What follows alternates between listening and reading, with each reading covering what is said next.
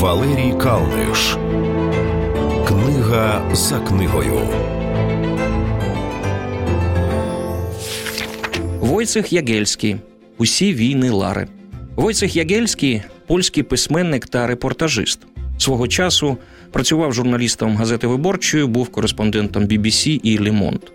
Загалом Ягельський видав кілька книг репортажів, зокрема про Кавказ, Чечню, Афганістан та Африку.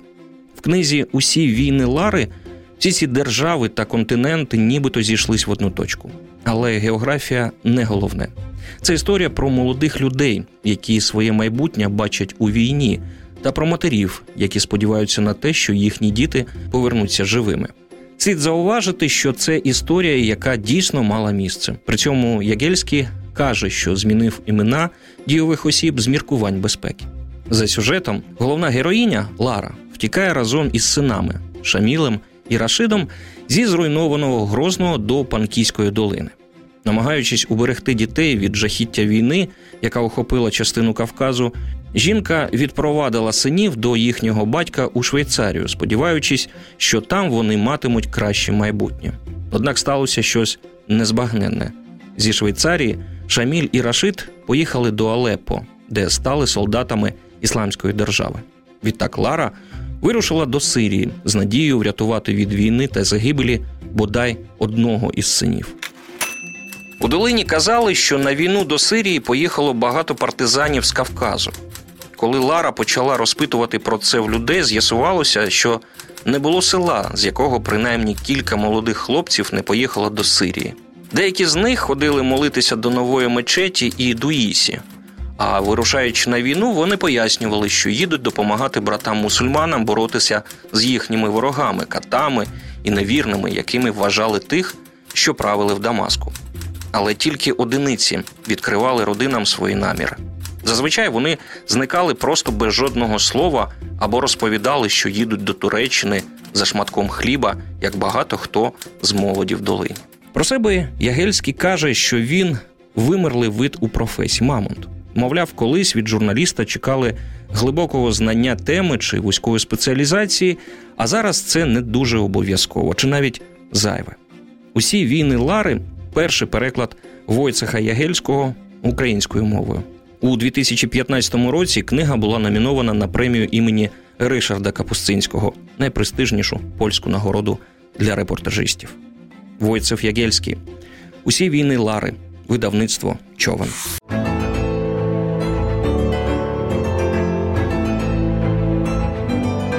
Валерій Калниш. Книга за книгою. Ришард Капустинський. Гебан. Найвідоміший польський репортажист і загалом один із найбільш читаних польських авторів у світі, рано чи пізно мусив, за власним зізнанням, нарешті наважитись відійти від журналістики, заснованої на фактах, та пристати до літератури. Це він і зробив у книжці Гебан, присвяченій Африці, якої насправді немає. Насправді, Капустинський бував в Африці, але в цій книжці, яка вийшла ще в минулому столітті, він розповів про ту Африку, яку ми з вами уявляли. Там є вбивчі пустелі і життєдайні ріки, непролазні джунглі і безмежні савани з усіма їхніми екзотичними тваринами і рослинами. Автор гіперболізує майже все, про що розповідає. Якщо це буря, то вона стрясає все навколо. Якщо блискавка, то розриває небеса на шмаття. Якщо він розповідає про дощ, то мова йде про зливу, стіну з води, яка звалюється на землю. А якщо посуха, то це смерть для всіх та всього. Що більше часу минало, що далі ми їхали, кружляючи і блукаючи, то сильніше тривогу я відчував. Від ранку ми не зустріли жодної людини. Ми не знайшли теж ані шосе, ані дорожнього знаку. Спека стояла жахлива і з кожною хвилиною посилювалася так, мов би траса або навіть усі можливі траси вела прямо в сонце, і їдучи, ми неминуче наближалися до тієї миті, коли згоримо, як жертви на його вівтарі. Але передусім Рішард Капустинський розповідає про людей, які тисячоліттями ведуть боротьбу за виживання у найнесприятливіших умовах. І головний висновок їх, а загалом усіх нас, все життя це боротьба, безкінечна боротьба або смерть. Ришард Капустинський Гебан. Видавництво книги 21.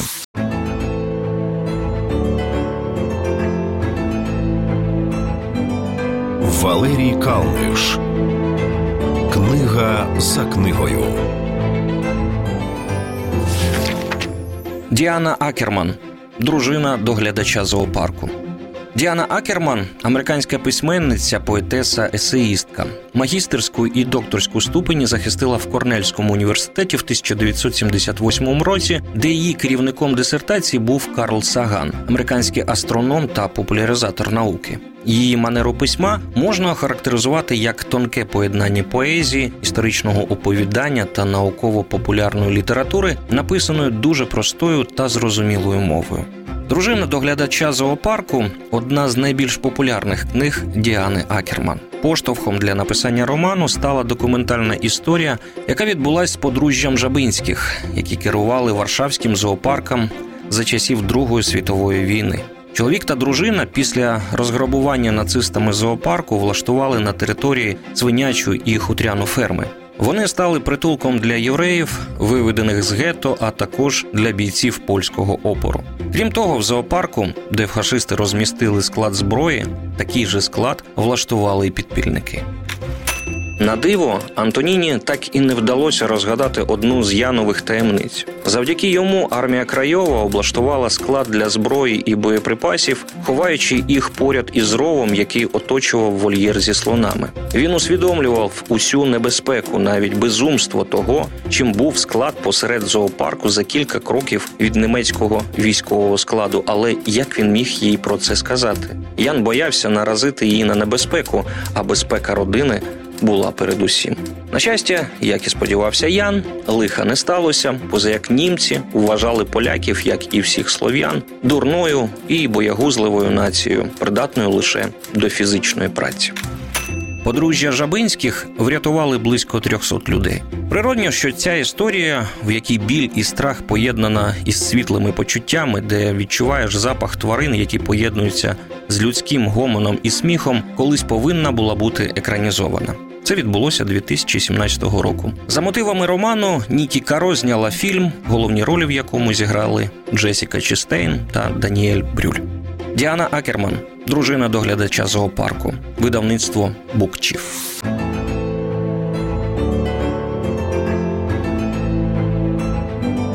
Валерій Калниш. Книга за книгою.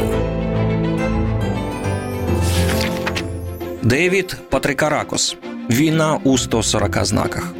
Коли я вперше приїхав в Україну в 2014 році, я відчув, що я беру участь у двох різних війнах: перша війна на землі з танками і кулями, інша в інформаційному просторі з блогами, твіттерами тощо. Зізнався Патрик Аракас в одному зі своїх інтерв'ю.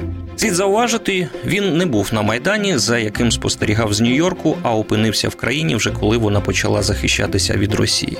Саме в Україні він зрозумів, що природа конфліктів у світі змінилася. Як пише автор книги Війна у 140 знаках, зараз можливо важливішою є перемога у війні слів та наративів, аніж те, хто має найпотужнішу зброю. Але ця книга не тільки про Україну. Він пише про війну Ізраїлю проти Хамасу, про те, як ісламська держава використовує соціальні медіа для радикалізації та вербування. І у всіх цих війнах є спільна риса інформація стала потужною зброєю.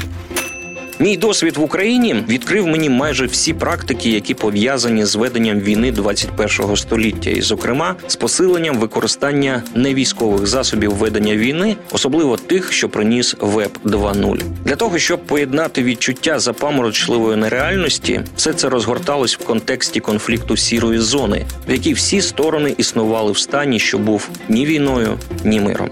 Росія розташувала війська і сепаратистів на території сходу України, але було очевидно, що її головна мета не перемогти українську армію, що зробити було б доволі легко.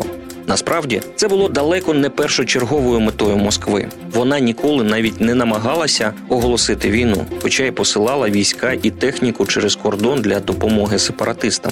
Їй це не потрібно. Натомість її фокус спрямувався на послаблення української держави, привчання східних українців до потрібного їм наративу. Зрештою, мета військових операцій полягала в тому, щоб підтримати інформаційні операції. Як зауважив Сергій Плохій, історик, директор Українського наукового інституту Гарвардського університету, працюючи в конфліктних зонах Східної Європи та Близького Сходу, Девід Патрікаракос у своїх репортажах не обмежується описами місць, які відвідує людей, з якими зустрічається, і ситуації, з якими стикається у пошуках зв'язків, що окреслюють новітню форму війни. Це допитлива, вдумливо, чудово написана книжка для кожного з нас. Хочемо цього чи ні, але всі ми вже у кібертраншеях нової глобальної війни. Тож мусимо навчатися воювати і жити в створеному цією війною світі. Девід Патрікаракос. Війна у 140 знаках. Видавництво Якабу Пабліша.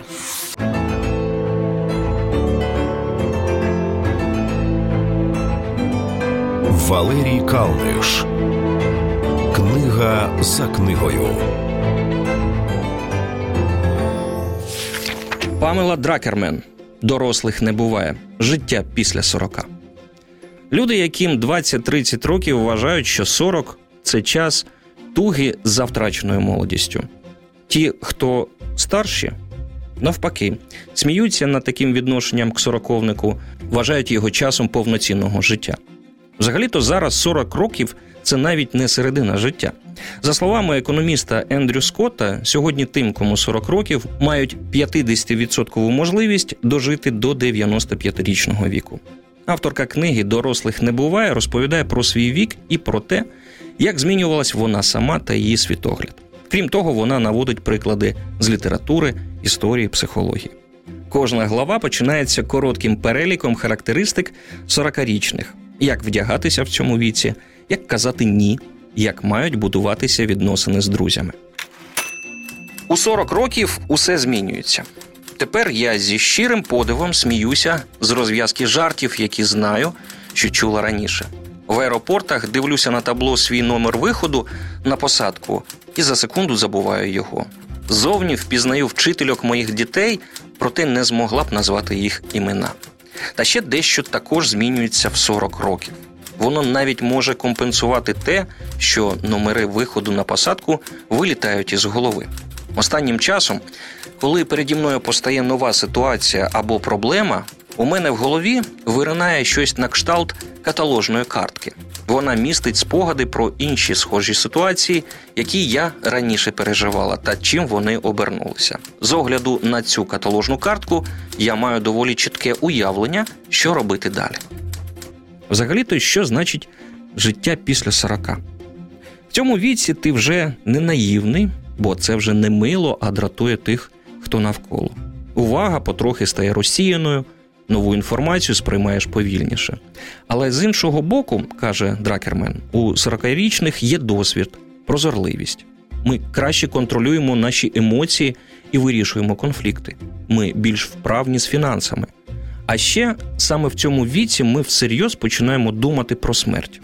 Думка не надто приємна, але і це відношення до неминучого мине з віком, якщо доживемо. Памела Друкерман. Дорослих не буває. Життя після 40. Видавництво Yakaboo Publishing.